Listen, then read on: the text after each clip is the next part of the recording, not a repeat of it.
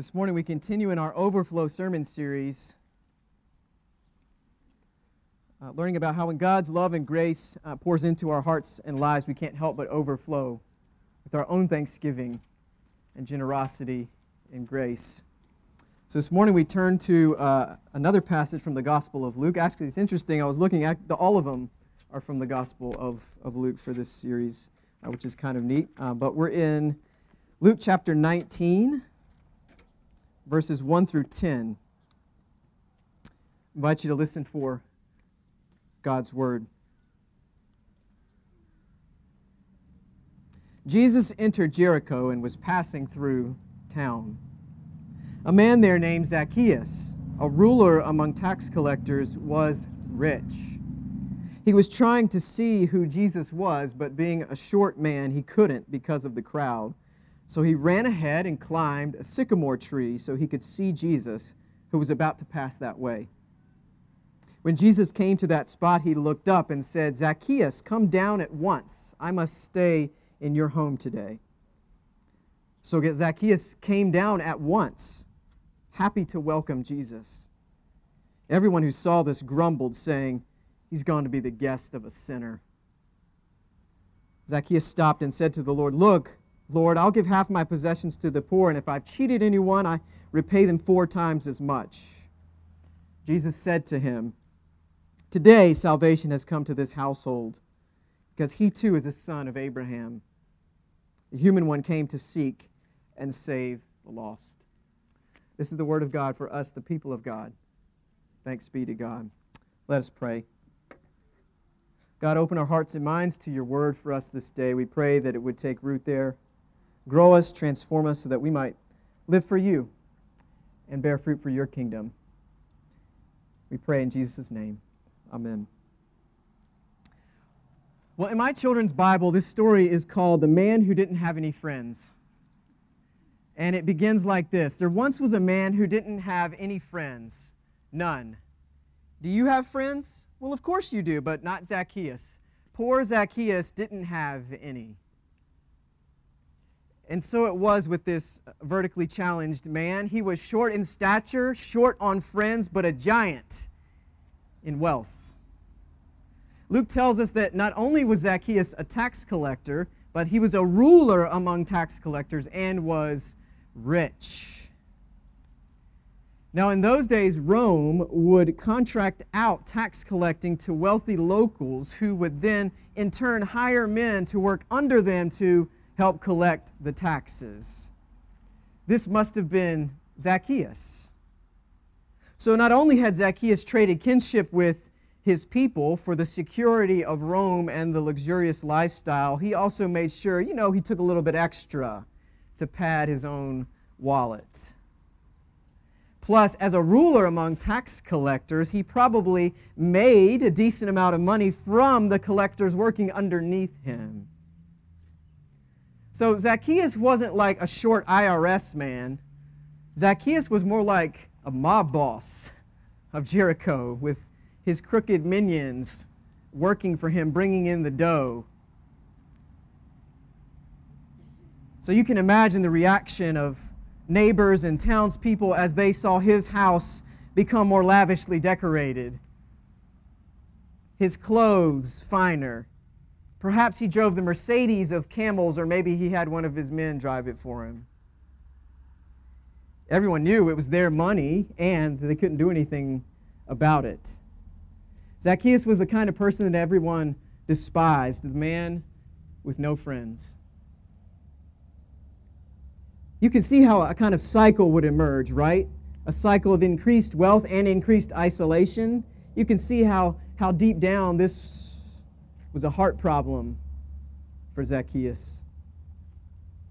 In his mind, Zacchaeus probably told himself, you know, without my, without my money, without my treasures, without my stuff, I, I can never be happy. I can never be secure. For Zacchaeus to be the chief tax collector, taking money from his own people to give to the occupying nation, selfishness and stinginess must have had an unrelenting grip on his heart. He was possessed by his possessions. And this led him to living an increasingly isolated existence. So, of course, the more isolated he became, the more dependent he became on money and things to fill the voids, and so on. The people of Jericho may have seen evidence of the wealth and the power and the position in his life. They didn't see the lonely nights, the Scrooge like existence, all the question marks, all the empty spaces in his heart and his home. But despite all the wealth and all the stuff, Zacchaeus felt it all too much. He knew it all too well.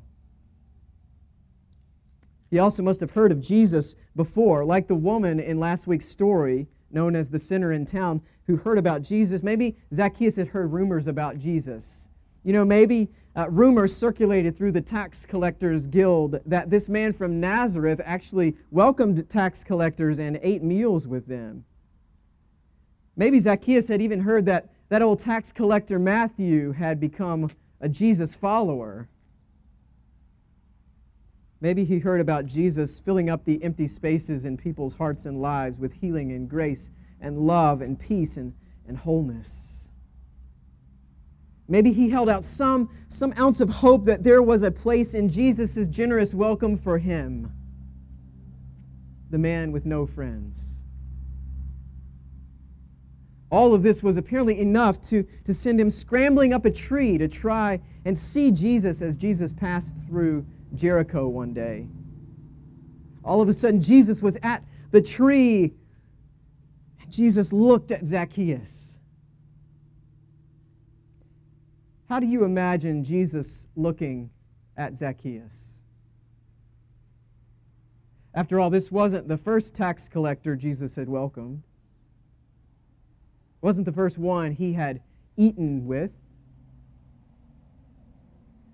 When I was growing up, we sang a song uh, about Zacchaeus. I'm sure many of you remember it too. Zacchaeus was a wee little man, and a wee little man was he. He climbed up in the sycamore tree for the Lord he wanted to see. And as the Savior passed that way, he looked up in the tree and he said, Zacchaeus, you come down.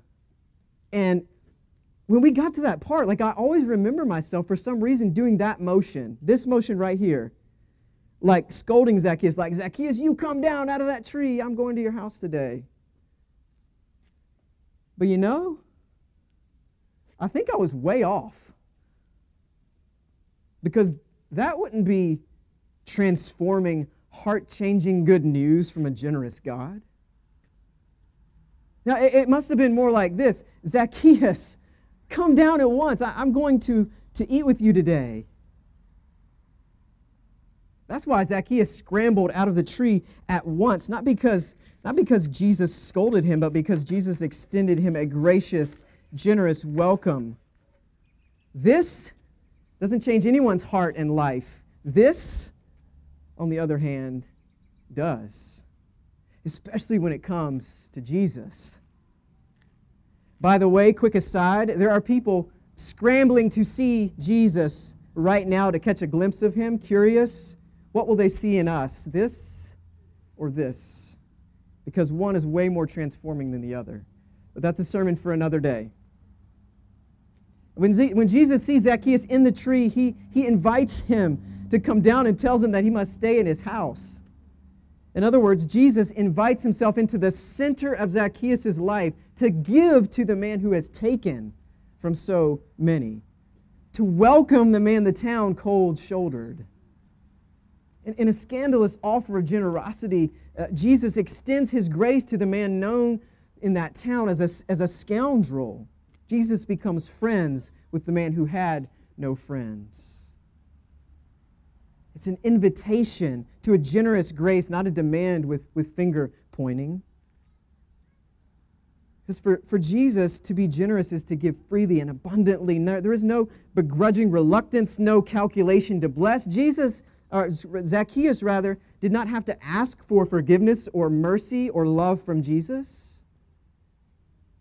No, when Jesus calls Zacchaeus by name, it is to graciously and generously welcome him into God's family. And so he blessed him. He, he enters into his heart, his life, and something happens. One of my preaching professors at, at Duke Divinity School said this about the Zacchaeus story, and I always remember it. When Jesus walks into the front door of your heart, selfishness and stinginess scramble out the back. When Jesus walks into the front door of your heart, selfishness and stinginess scramble out the back. And that's what happens with Zacchaeus, right? What a transformation. Jesus comes into his life, his heart, the place where his treasure had become an idol, and rearranges everything. He remodels Zacchaeus' heart from one of selfishness to one of generosity. Friends, know this Jesus is doing the same thing with us.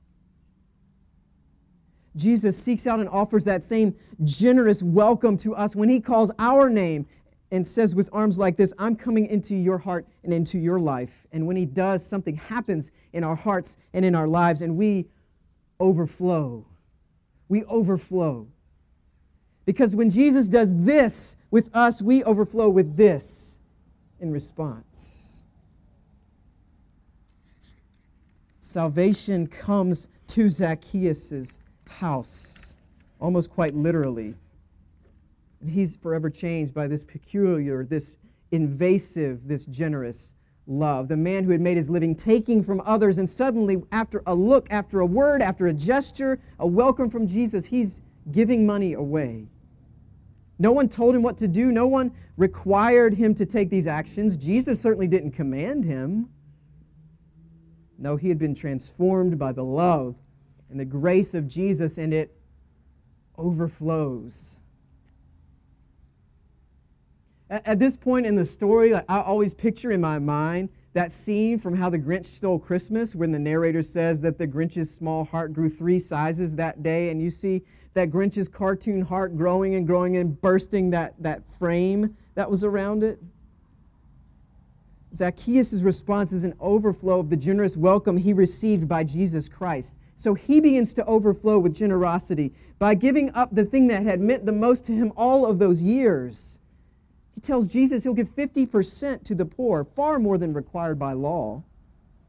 Furthermore, he tells Jesus he'll repay up to four times those that he has wronged. All of a sudden, Zacchaeus' life looks like Paul's statement when Paul says, I consider everything as loss in comparison to the surpassing greatness of knowing Christ Jesus my Lord.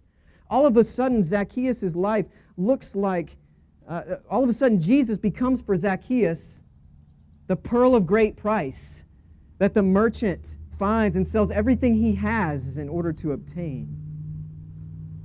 See, when Jesus becomes your treasure because of how much he treasures you, your treasure becomes. When Jesus becomes your treasure because of how much he treasures you, you care less about your treasure and become more generous. When Jesus becomes your treasure because of how much he treasures you, you care less about your treasure and become more generous. Jesus treasures us. Jesus treasures Zacchaeus. And friendship with Jesus is literally everything. Everything. Our generosity must be, must be nothing less than an overflow of Christ's generous, divine welcome. Then look what Jesus says. This is crucial. Jesus says, Today salvation has come to this house because he too is a son of Abraham. In other words, the evidence of Zacchaeus' changed heart, the proof of Jesus' saving love and grace taking effect, is the overflow of Zacchaeus' generosity. His willingness to relinquish his money to the lordship of Jesus and to hold it with loose hands instead of shoving it further down into his deep pocket. The hands that, that he once used to take money are now being used to generously give money. Friends, part of the proof that salvation, that God's divine welcome has taken us in, is our generosity. Because when Jesus does this, we overflow with this.